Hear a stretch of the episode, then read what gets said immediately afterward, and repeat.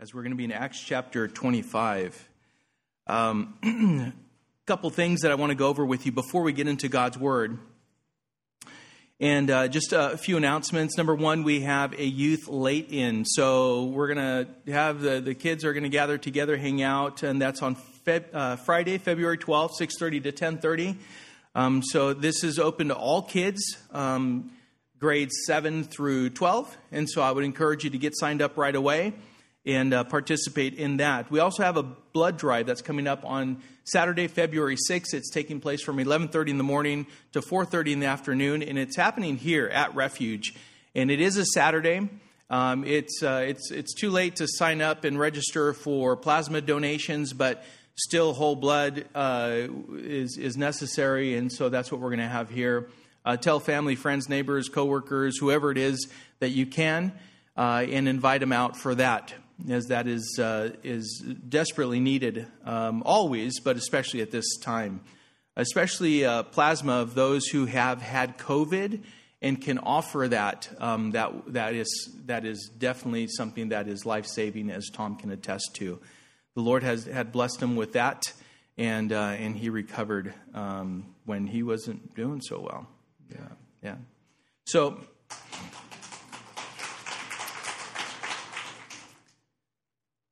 we have also a women's Bible fellowship, uh, which is the study of God's Word. Uh, that's uh, going to be a study through the book of James. And that begins on Tuesday, February 2nd. So that goes every other Tuesday, beginning on that day, and the cost is $15. So today's the last day to sign up.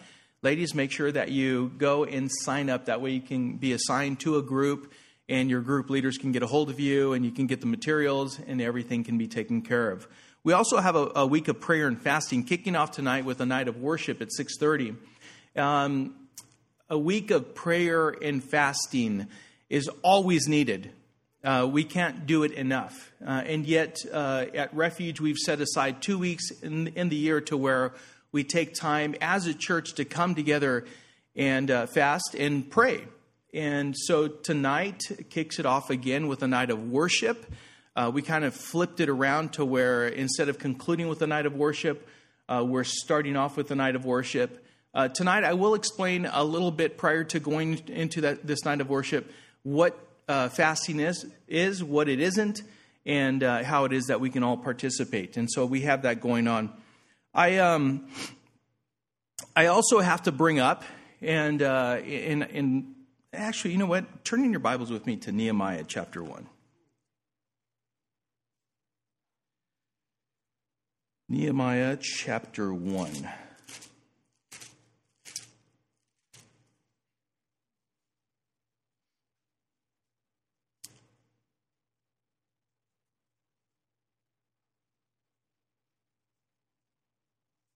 Just bear with me. This is not part of the, the message itself, but I wanted to go over this because it's uh, something that the Lord had brought to my attention. Um,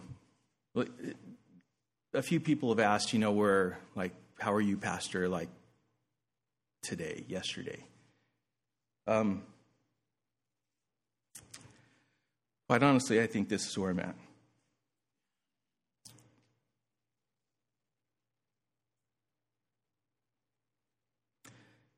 Nehemiah chapter 1, verse 1 says, The words of Nehemiah, the son of uh, Hacaliah. Uh, now it happened in the month of Chislev in the tw- 20th year, as I was in Susa, the citadel, that Hanani, one of my brothers, came with certain men from Judah. And I asked them concerning the Jews who escaped, who had survived the exile, and concerning Jerusalem. And they said to me, The remnant there in the province who had survived the exile is in great trouble and shame. The wall of Jerusalem is broken down and its gates are destroyed by fire.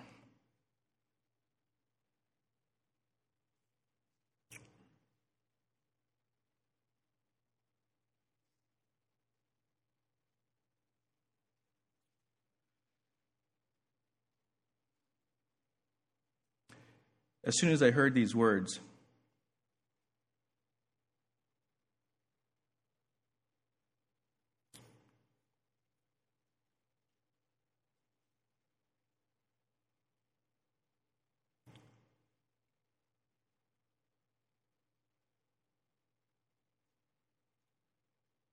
I sat down and wept.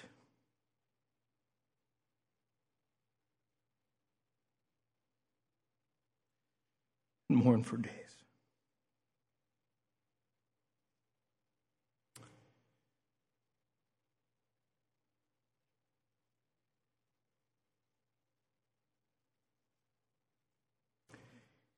And I continued fasting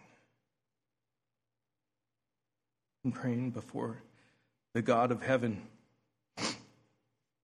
And I said, O Lord God of heaven, the great and awesome God who keeps covenant and steadfast love with those who love him and keep his commandments. Let your ear be attentive and your eyes be open to hear the prayer of your servant. That I now pray before you day and night for the people of Israel, your servants, confessing the sins of the people of Israel, which we have sinned against you even I and my Father's house have sinned. We have acted very corruptly against you and have not kept the commandments, the statutes, and the rules that you, ha- that you commanded your servant Moses. Remember the word that you commanded your servant Moses, saying, If you are unfaithful, I will scatter you among the peoples.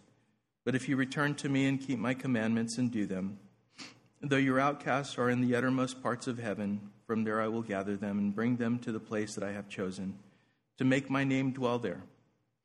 There are your servants and your people, whom you have redeemed by your great power and by your strong hand. O Lord, let your ear be attentive to the prayer of your servant and to the prayer of your servants who delight to fear for your name, fear your name. And give success to your servant today and grant him mercy in the sight of this man. Um, I say this because my it, has been a while. It's been a while since I've, I've seen just this the state of our country. Quite honestly, it didn't just suddenly come come up on Wednesday. It's been happening. There's been a, a division. There's been a anger and bitterness and quite frankly, it's been happening for years, though. Uh, since, uh, what is it, 1973? Is that when Roe v. Wade took place? What's that? Yeah, so 73, right? So, um,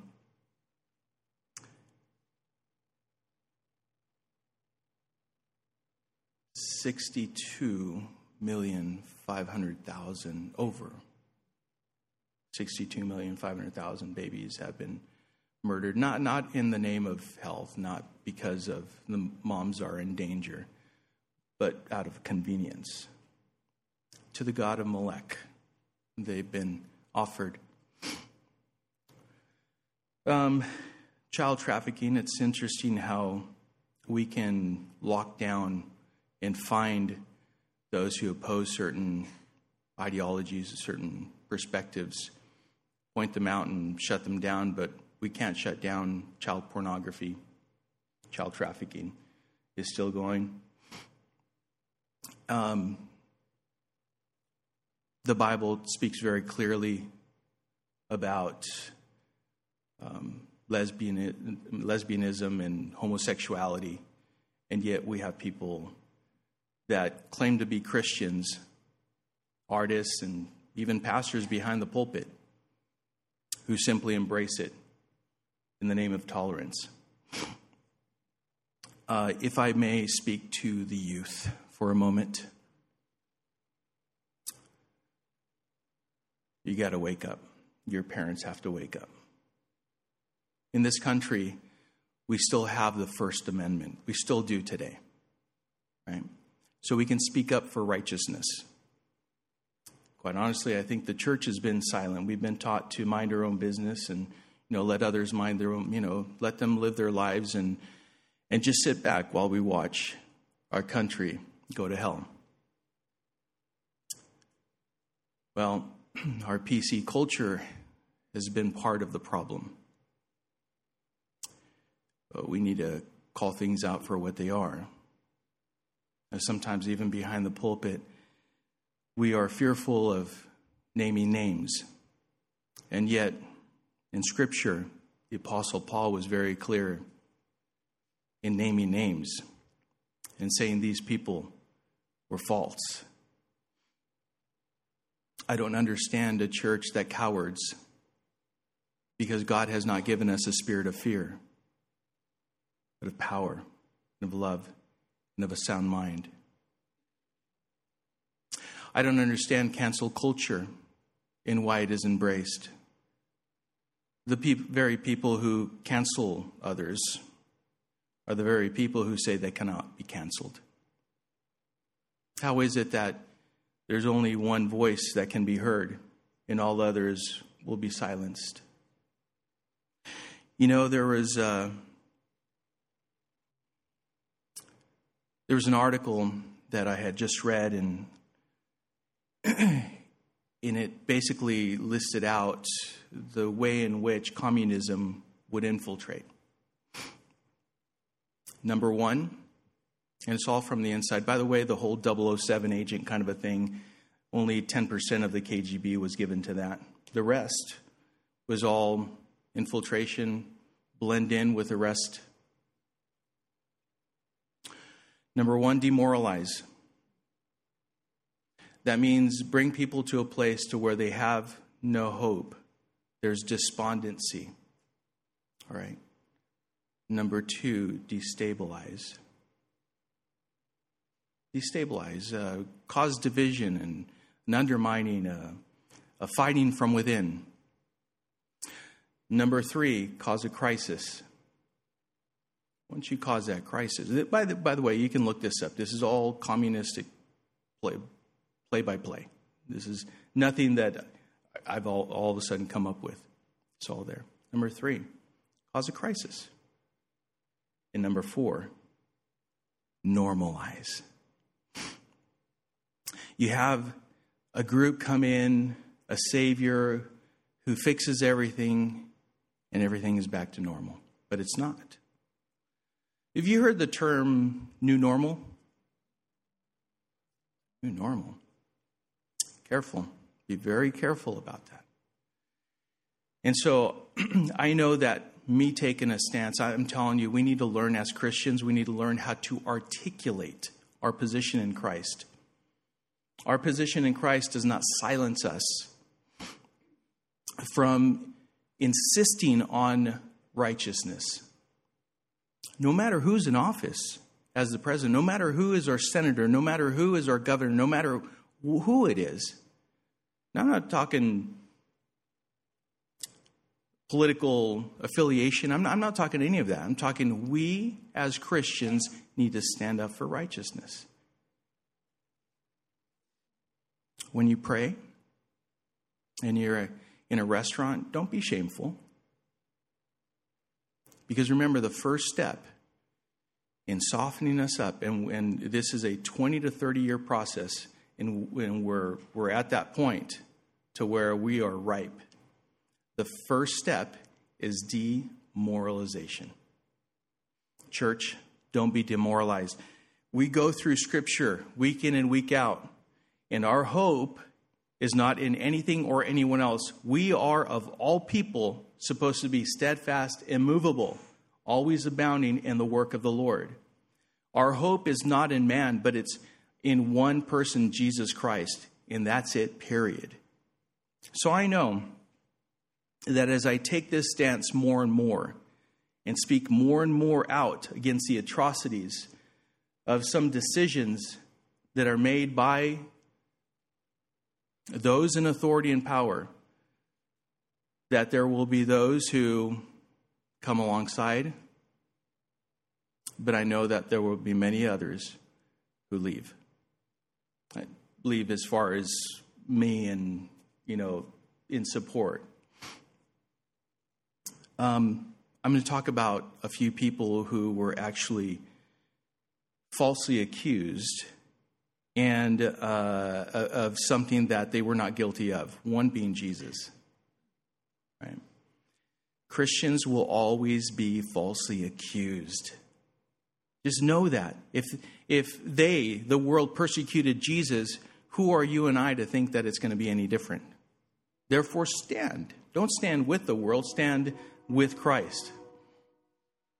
The world is already opposed to Christ. Think about that.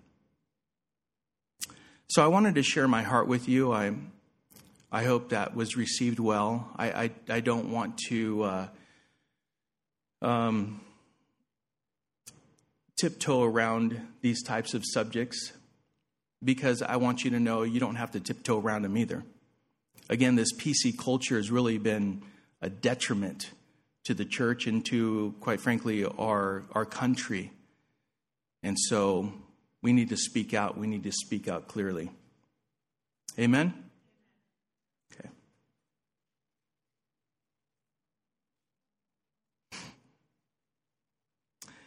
Let's pray. Let's pray. Father, I just thank you, Lord, for your faithfulness, your love. I thank you, Lord, that we can stand with you and know, Lord, that all things are possible with you. We do lift up our nation.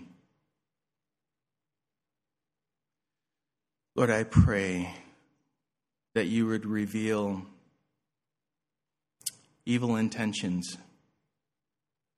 And Lord, that there would be an awakening amongst my countrymen, that we would see things for what they are and choose righteousness, choose to bless you, choose to be a nation that is governed by you that we would, we would be a moral people that stand in truth. And so, Father, we commit this morning and Lord, everything that we do into your hands, Lord, we ask your blessing. Fill us with your Holy Spirit. Guide and direct us, Lord, that in the midst of perhaps brokenness and a contrite heart, Lord, that we know you won't despise them, but Lord, you would do just even a deeper work. And so we love you. We commit this time into your hands, Lord, and we pray this in Jesus' name. Amen.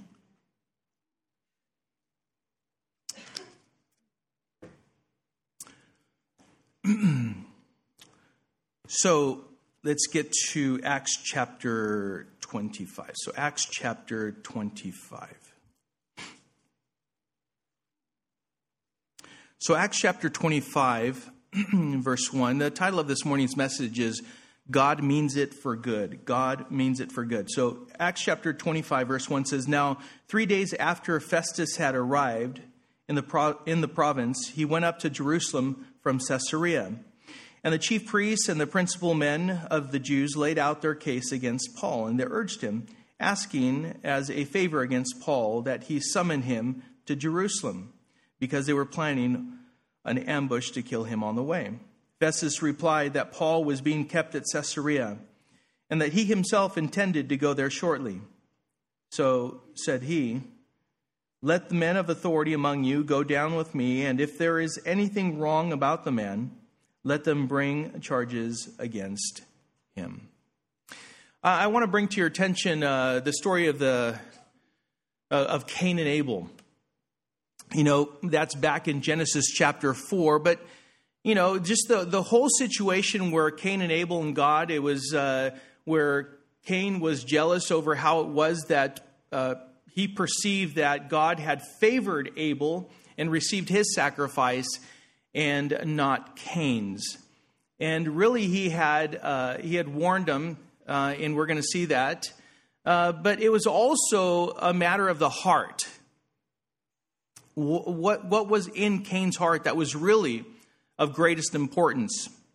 Because Cain was warned by God about the dangers of not rejecting evil temptations. Is it sin to be tempted? No. Right? At the time that God had warned Cain, it still hadn't become sin. It was just temptation. And so God warned him in Genesis chapter 4, verse 6. He says, The Lord said to Cain, Why are you angry and why has your face fallen? If you do well, will you not be accepted? And so he, even there, he was already telling, telling Cain, listen, you need to change your perspective. You need to change your heart. Because if you change your heart toward me, what you offer will be received by me. And so he was telling, he was pleading with them at that point in a perfect way. If you do well, will you not be accepted? And if you do not do well, sin is crouching at the door. Its desire is for you, but you must rule over it. Evil temptations do not only come in the form of lies, murders, theft, sexual immorality, and drunkenness.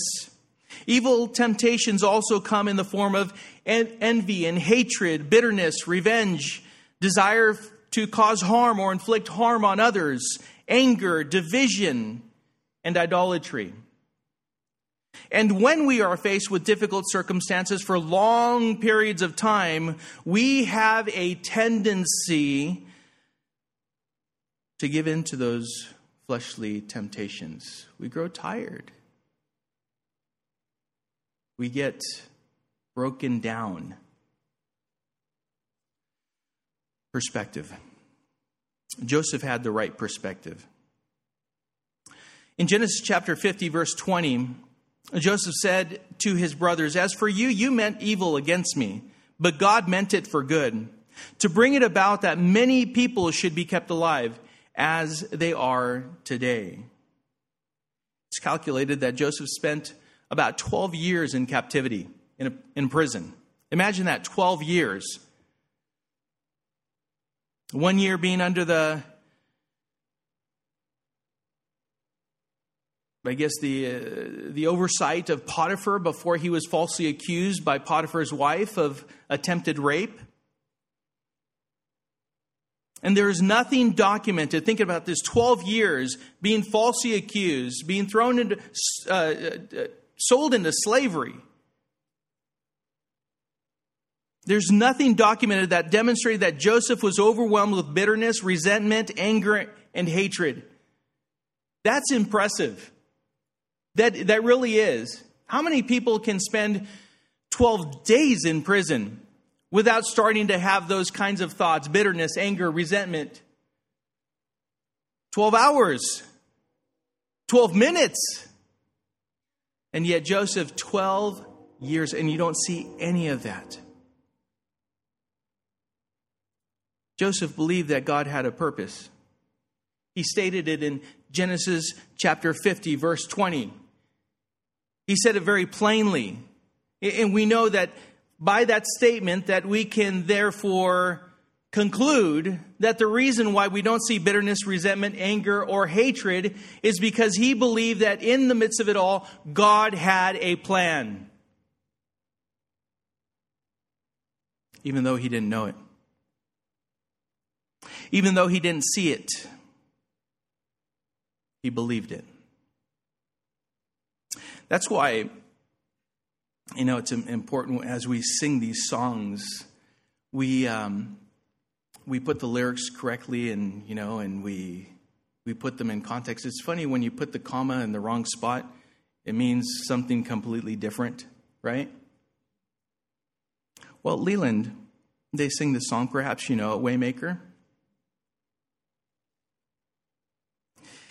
Says, Even when I don't see it, you're working. Even when I don't feel it, you're working. You never stop, you never stop working. Waymaker, miracle worker, promise keeper, light in the darkness, my God. That is who you are. I love those lyrics because it, it speaks of you know, a, a, faith that doesn't have to like see it. I have to see it to believe it. That's not an exercise of faith. Believe that it is because God spoke it. That's it, period. And we see evidence of faith day in and day out. We just have to pay attention. Oh, and then don't get me started on feelings. When you and pay attention to how you speak too right? Uh, people are so into how can you argue with feelings? Seriously how how can you argue with feelings? Well i feel like uh, you know god is speaking to me in this way and i and i feel like i need to do this and and i feel like it's like mm, stop it. Please stop even when I don't feel it.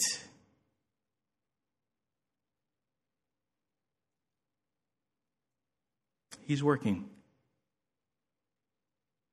His word is still truth.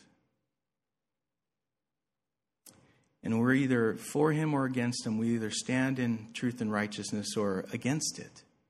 There's nothing in between. I, I wish there was. For my sake, I wish there was, really. I'd like to stand in the middle and not go one way or the other. But the Lord says, let your yes be yes, your no be no. You're either for me or against me.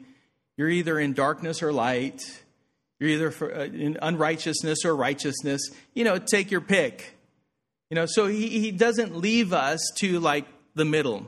And I've often said that Satan owns the fence upon which you sit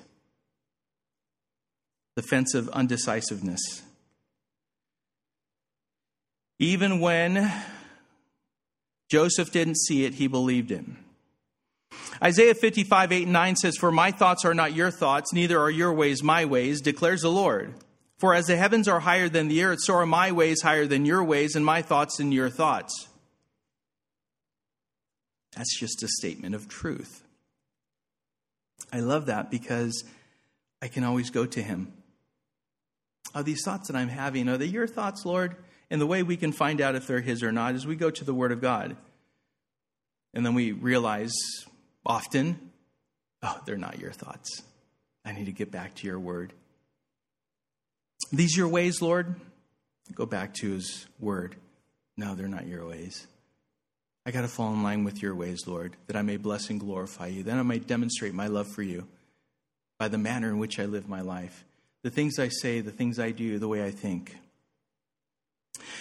The way a person is driven to give up, just going back to what we're referring to here, and we have this example of Joseph and perhaps the warning of for Cain is just that onslaught by the enemy, right? And the way a person is driven to give up is by being demoralized by a constant barrage of accusations and opposition. Like relentless. That's why attorneys will break down a witness by a constant barrage of perhaps little innuendos and accusations, and they just start breaking you down to the point to where it's like, you'll say anything. If the enemy can't send you to hell because of unbelief, then he'll attack you until you give up and shut up.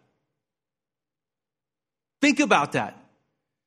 He can't send you once once you're the Lord, you're the Lord's. No one can snatch you out of Jesus' hand. But he can sure make you give up. And pipe up. Quiet. Be quiet. If he can do that, then he succeeded. With Satan, it's always a false information campaign that seems relentless and makes it appear as if the world is against you and one can't win. Well, the world is against you. That, that's just the truth. The, the world is against the one who is with Christ. But the truth is, is that we've already won. But remember that what is impossible with man is possible with God, according to Matthew 19 26. Paul knew this to be true, and he never gave in or gave up. That, that's why I love looking at the disciples, the apostles of the early church, because it's these men who I can look to and be encouraged by and know that they never gave in or gave up. They'd rather be crucified upside down like Peter was than to give up or give in. Oh, that's encouraging, brothers and sisters. That's encouraging to stand on the side of truth, to stand with Christ. The way you can maintain the right perspective in the midst of trials and tribulations is to remember that what the enemy means for evil, God means for good, and God is never mocked. It's something that you can, in the midst of trials and tribulation, you can say, I don't, I don't have the answer to this. I don't know why. But in the midst of it all, God is still in control, in control. He's still on the throne. He's sovereign and he has a purpose and a plan for this. Perhaps it's to draw me closer to him, get rid of some things that I've been holding on to, or maybe for the benefit of others around me. I don't know. We always think it's at our expense, but it's not. It's not woe is me. We're not the victim. We're the victors in Christ. And therefore, whatever we are faced with an encounter is all serving the Lord to bless and glorify Him in life or death, in sickness or in health. So remain steadfast in the Lord. Continue to proclaim the gospel because God is in control and He means it for good. Whatever it is that you're going through. He doesn't have to explain things to you for that to be true. You know, we're always looking for a reason, like, you tell me why. And I'll keep going, God. No, no, you just keep going. you know, I, I, don't, I don't need to be given an explanation as to why. You just keep going, be faithful, knowing that God is faithful. Paul knew this all to be true, and even though Paul was being falsely accused, he never gave up. Because his purpose in life, as should be the purpose of all Christians, was to live for the glory of Jesus by following through with the Lord's commandment to evangelize and disciple, even when he didn't see it or feel it. Romans 8:28 says and we know that for those who love God all things work together for good for those who are called according to his purpose. In this chapter, Paul will have been in prison for over two years in Caesarea and is now on his second trial for the same offense, false accusations that have yet to be proven. But for the sake of maintaining favor in the eyes of the Jews, Paul was actually kept in prison. We learned last time that uh, Felix, really at the point when he was going to be succeeded by Festus, it was at that point that he should have been released, but he wasn't. And because they wanted to be have favor in the eyes of the Jews, they kept him in prison beyond the two years, and uh, he's about to retried, be retried for the same baseless accusations. Again, verse 1 of chapter 25 says Now, three days after Festus had arrived in the province, he went up to Jerusalem from Caesarea. And the chief priests and the principal men of the Jews laid out their case against Paul, and they urged him asking as a favor against Paul that he summon him to Jerusalem because they were planning an ambush to kill him on the way. Festus replied that Paul was being kept at Caesarea and that he himself intended to go there shortly.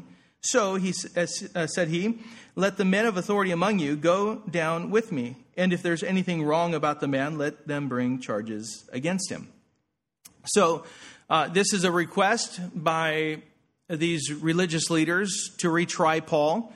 And uh, just as we see here, the enemy is relentless. The enemy is relentless.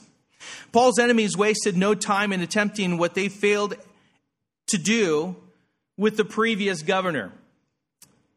Three days after Festus arrived in Caesarea, he traveled to Jerusalem where the chief priests and the influential men or prominent men of the Jews approached him and presented their case against Paul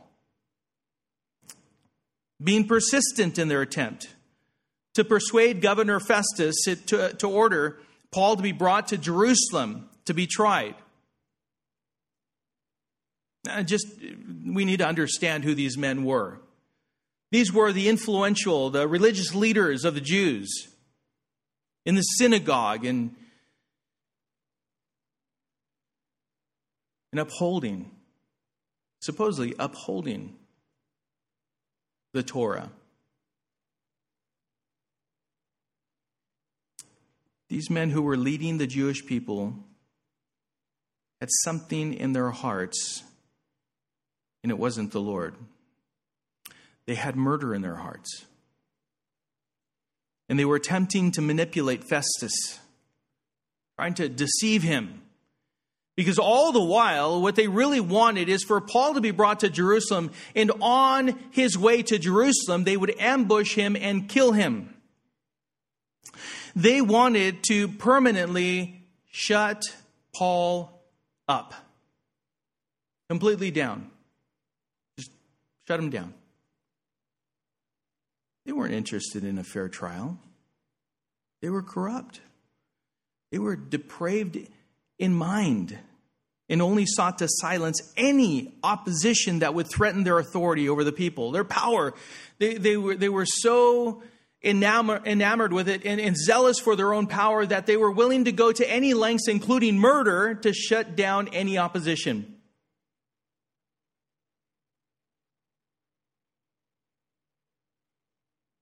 This is one of the tactics of the enemy silence his opposition by any means. Division is another one, demoralization is another. All of it to bring death, especially to the relationship between one person and the Lord. Remember that the enemy first attacks the mind, your thoughts. Make sure you guard them. Guard your thoughts. Uh, Philippians 4 8 talks about those things that are worthy of meditating on. It would do us well to all look at Philippians 4 8 on a regular basis and, and think about those things. You know, 2 Corinthians 10 5 says, We destroy arguments and every lofty opinion raised against the knowledge of God and take every thought captive to obey Christ. So, to line up, to fall in line with the Word of God. So, taking those thoughts captive. Now, the enemy is relentless. And so remain vigilant and discerning. Be prepared to respond at all times with godly or biblical wisdom, with action. Because it's not enough to know what to do, you must know how to respond and then respond.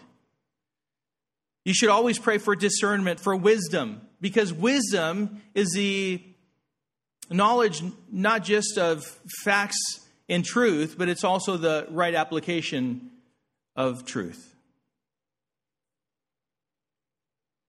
Festus did not satisfy their demands. He told them that Paul, Paul's being kept in Caesarea. I'm going to go there in a few days. Gather all those people who are, can go with me to testify against him. Build up your case, come with me, and, and we'll try him.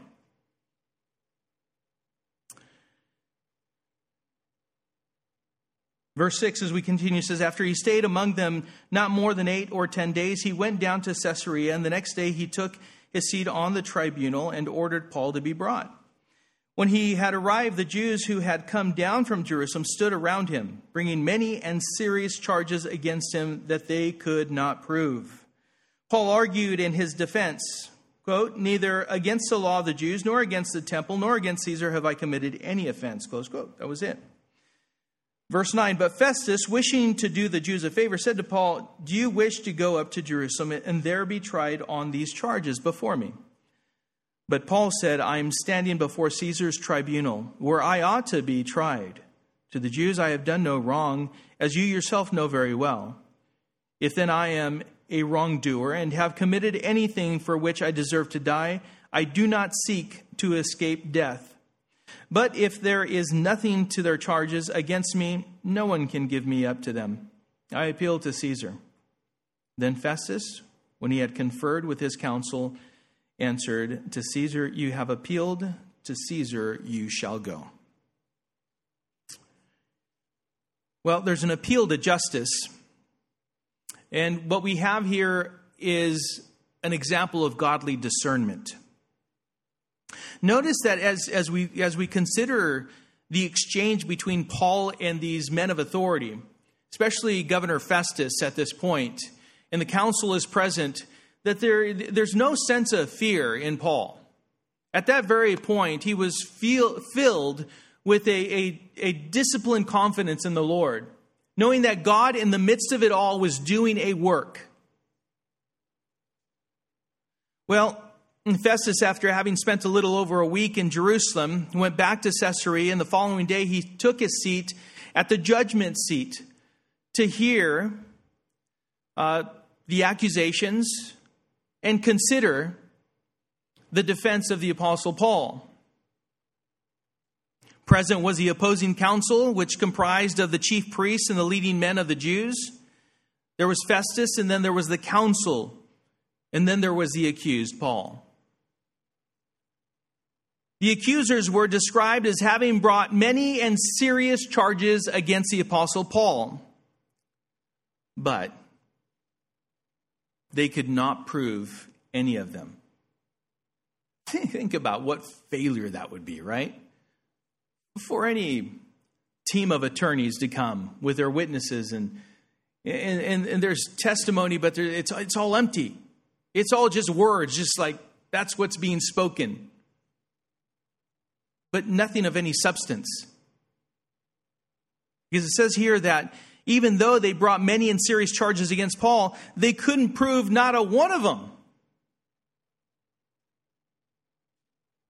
Now, remember that Paul was accused of inciting an insurrection against Rome. You remember that, right? Was he not accused of that? But that serious accusation couldn't have been further from the truth. Was that true? Wasn't true.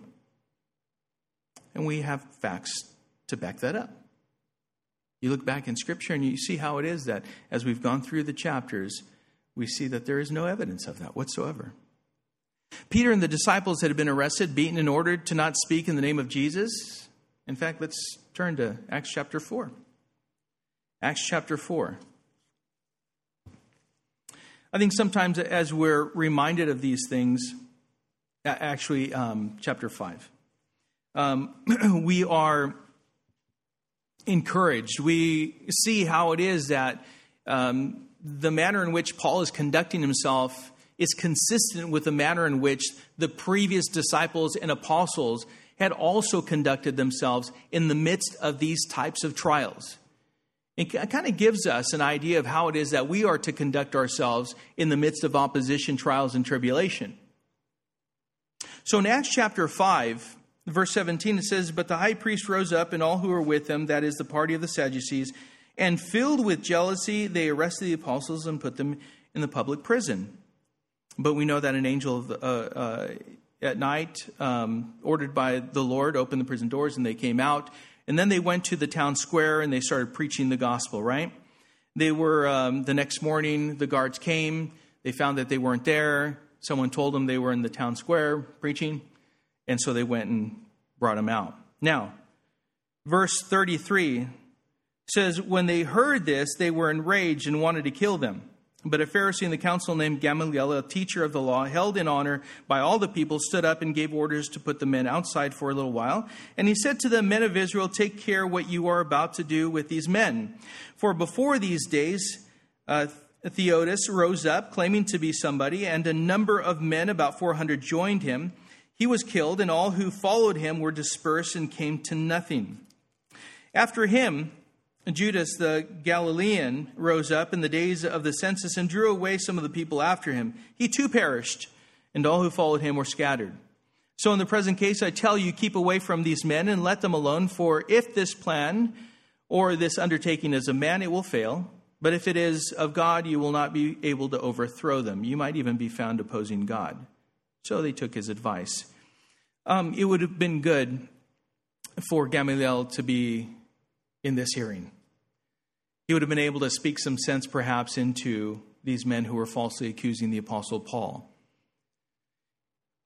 And yet, we go back to Acts chapter 5 and we see how it is that clearly it was Peter and the other disciples who had been thrown into prison and they were accused of the very same thing. But what, were, what, were, uh, uh what was Peter and the rest of the disciples doing after the angel broke them out of jail? They were in the town square, they were gathering all the people right? They were breaking windows, setting uh, fire to all the buildings, and they were telling people to rebel against Rome. No, they weren't doing that, but that's what they were accused of doing. Weren't they? They were accused of that very thing, and yet that, that wasn't true. What they were doing is simply sharing the gospel. Think about this. Far from the truth is what the world was accusing them of.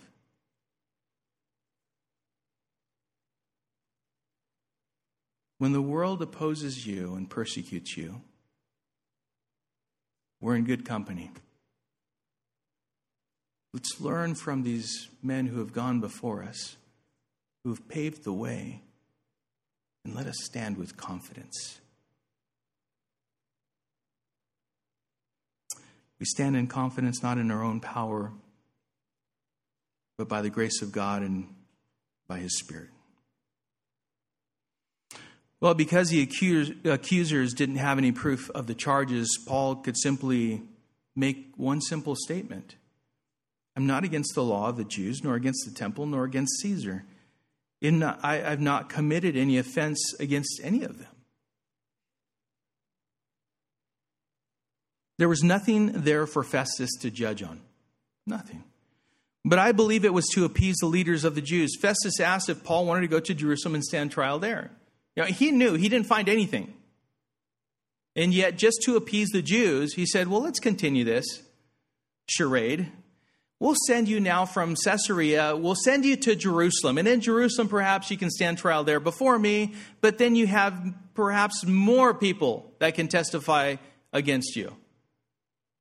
Okay, pretty much more of the same is what we have. Well, Paul refused. At this point, he refused, and he actually used an instrument that was afforded to him by Roman law.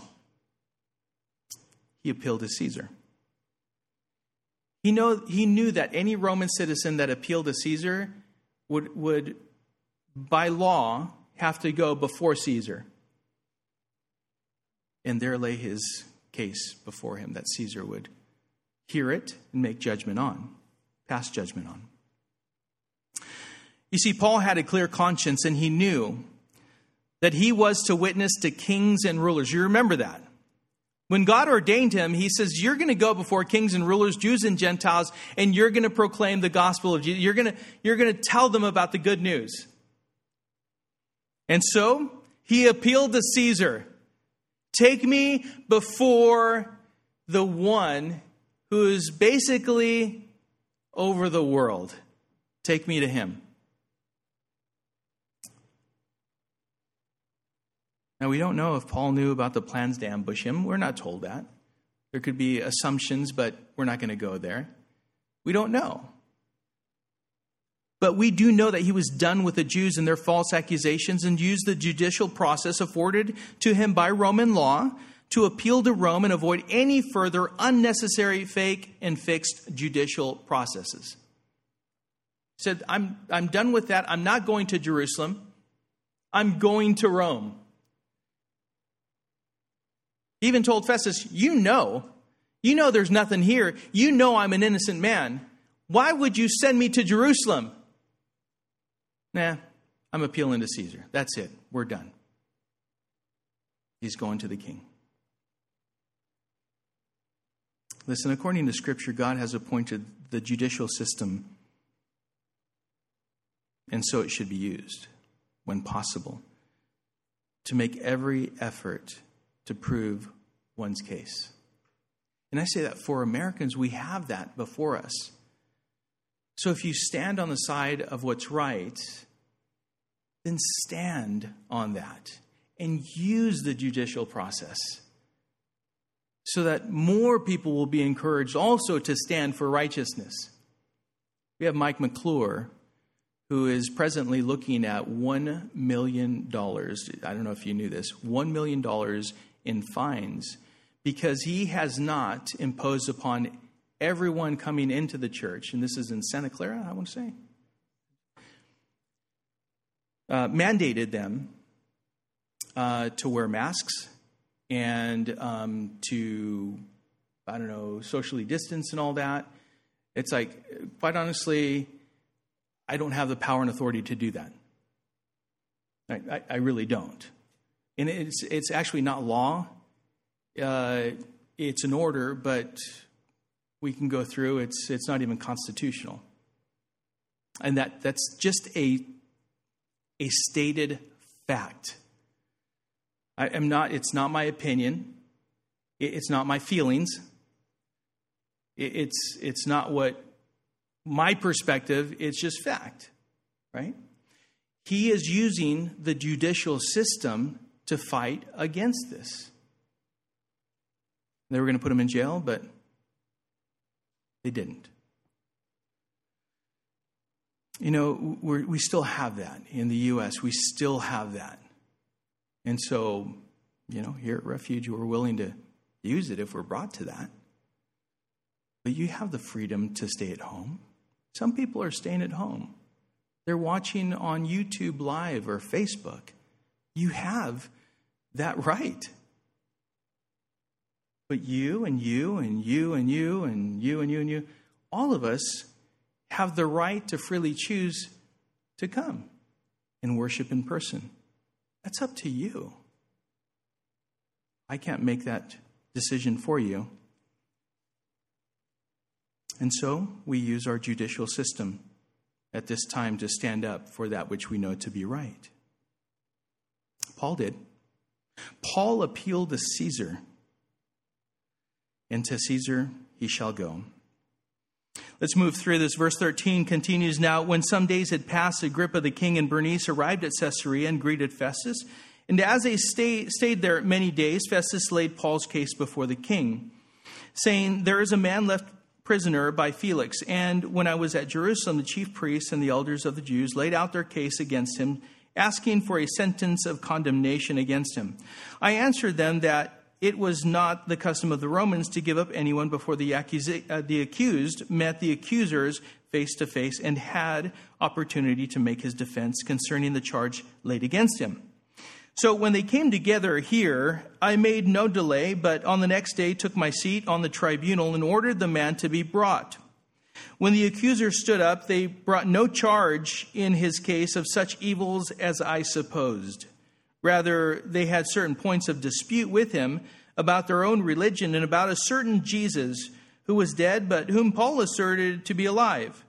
Being at a loss uh, how to investigate these questions, I asked whether he wanted to go to Jerusalem and be tried there regarding them. But when Paul had appealed to be kept in custody for the decision of the emperor, I ordered him to be held until I could send him to Caesar. Then Agrippa said to Festus, I would like to hear the man myself. Tomorrow, said he, you will hear him. So, authority is at a loss at this point. We have Paul, um, you know, Festus had asked the people, the, the, the uh, chief priests and the, the leading men of Jerusalem to come out to Caesarea. You stake your claim, make your case. What, are, what is it that you're accusing Paul of? Uh, they did, but there was no proof the Apostle Paul defended himself, and that was it. And Festus couldn't find any wrongdoing. There, there was nothing, nothing at all. Now, the person that this was brought to now, Festus is appealing to King Agrippa. Uh, King Agrippa and Bernice came to visit Festus. And Herod Agrippa, by the way, this Herod Agrippa, was the grandson of the man who tried to kill Jesus. He was the grandson of the man who beheaded John the Baptist and the son of the man who martyred the first apostle, James. So he was, you know, in the line of uh, some men who were directly opposed to the, the, the our throne, the king, God.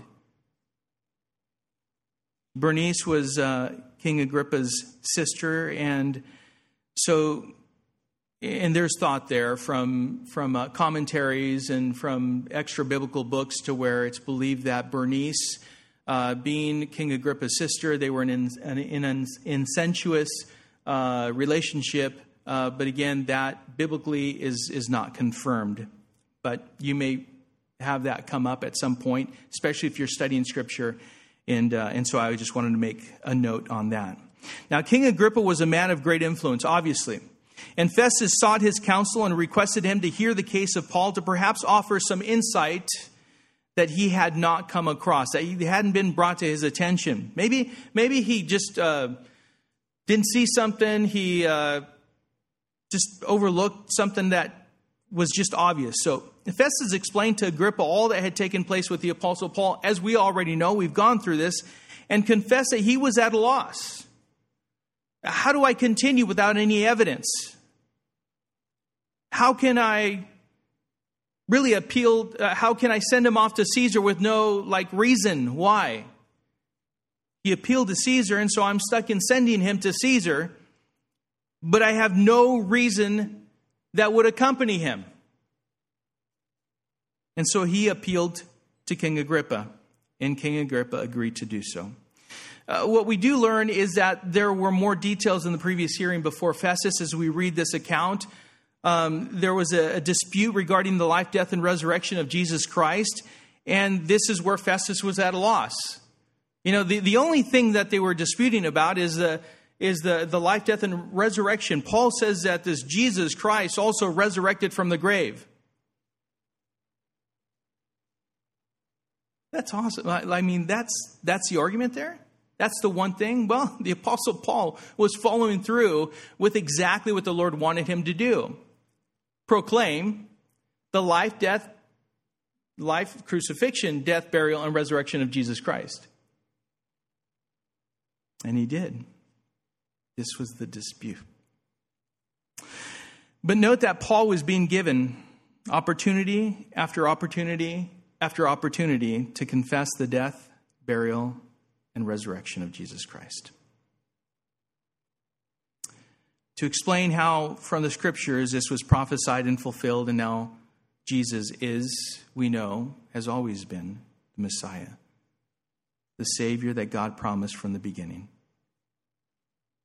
So, Agrippa agreed to hear the case,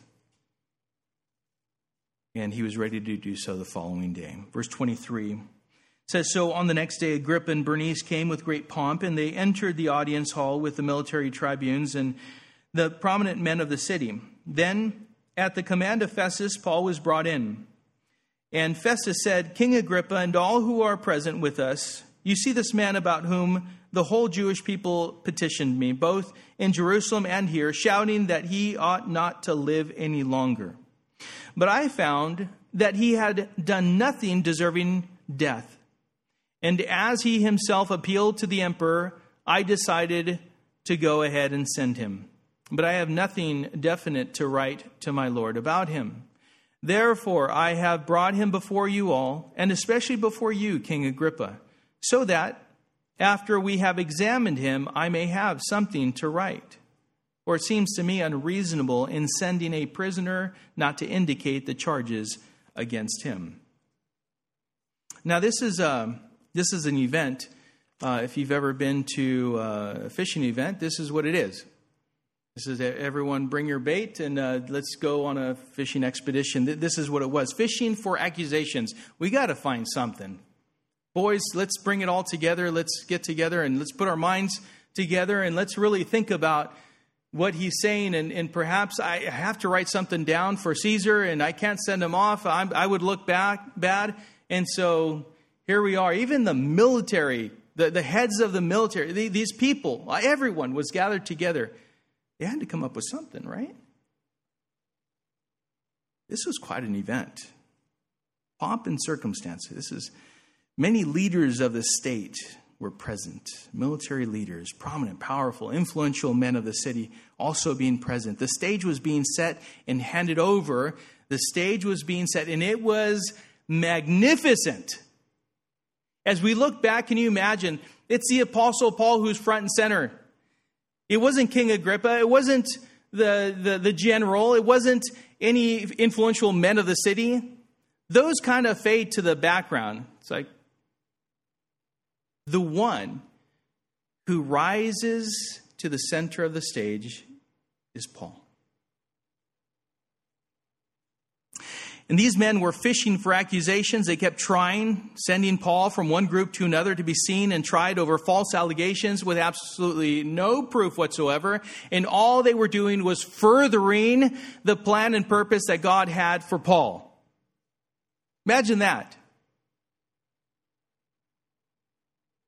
They thought that they were in control when the whole time God had this plan set out and yeah, bring, bring in all the influential people. Bring in all the leaders, all the rulers. Bring in all the military leaders. Bring everyone in. This only furthers the command that I gave Paul to go and declare the gospel to Jews, Gentiles, kings, everyone. Y'all are here, and you called this meeting. What others mean for evil, God means for good. Because He's sovereign and can use anything He desires to expose people to the good news of salvation through Jesus Christ. Anything. Everything.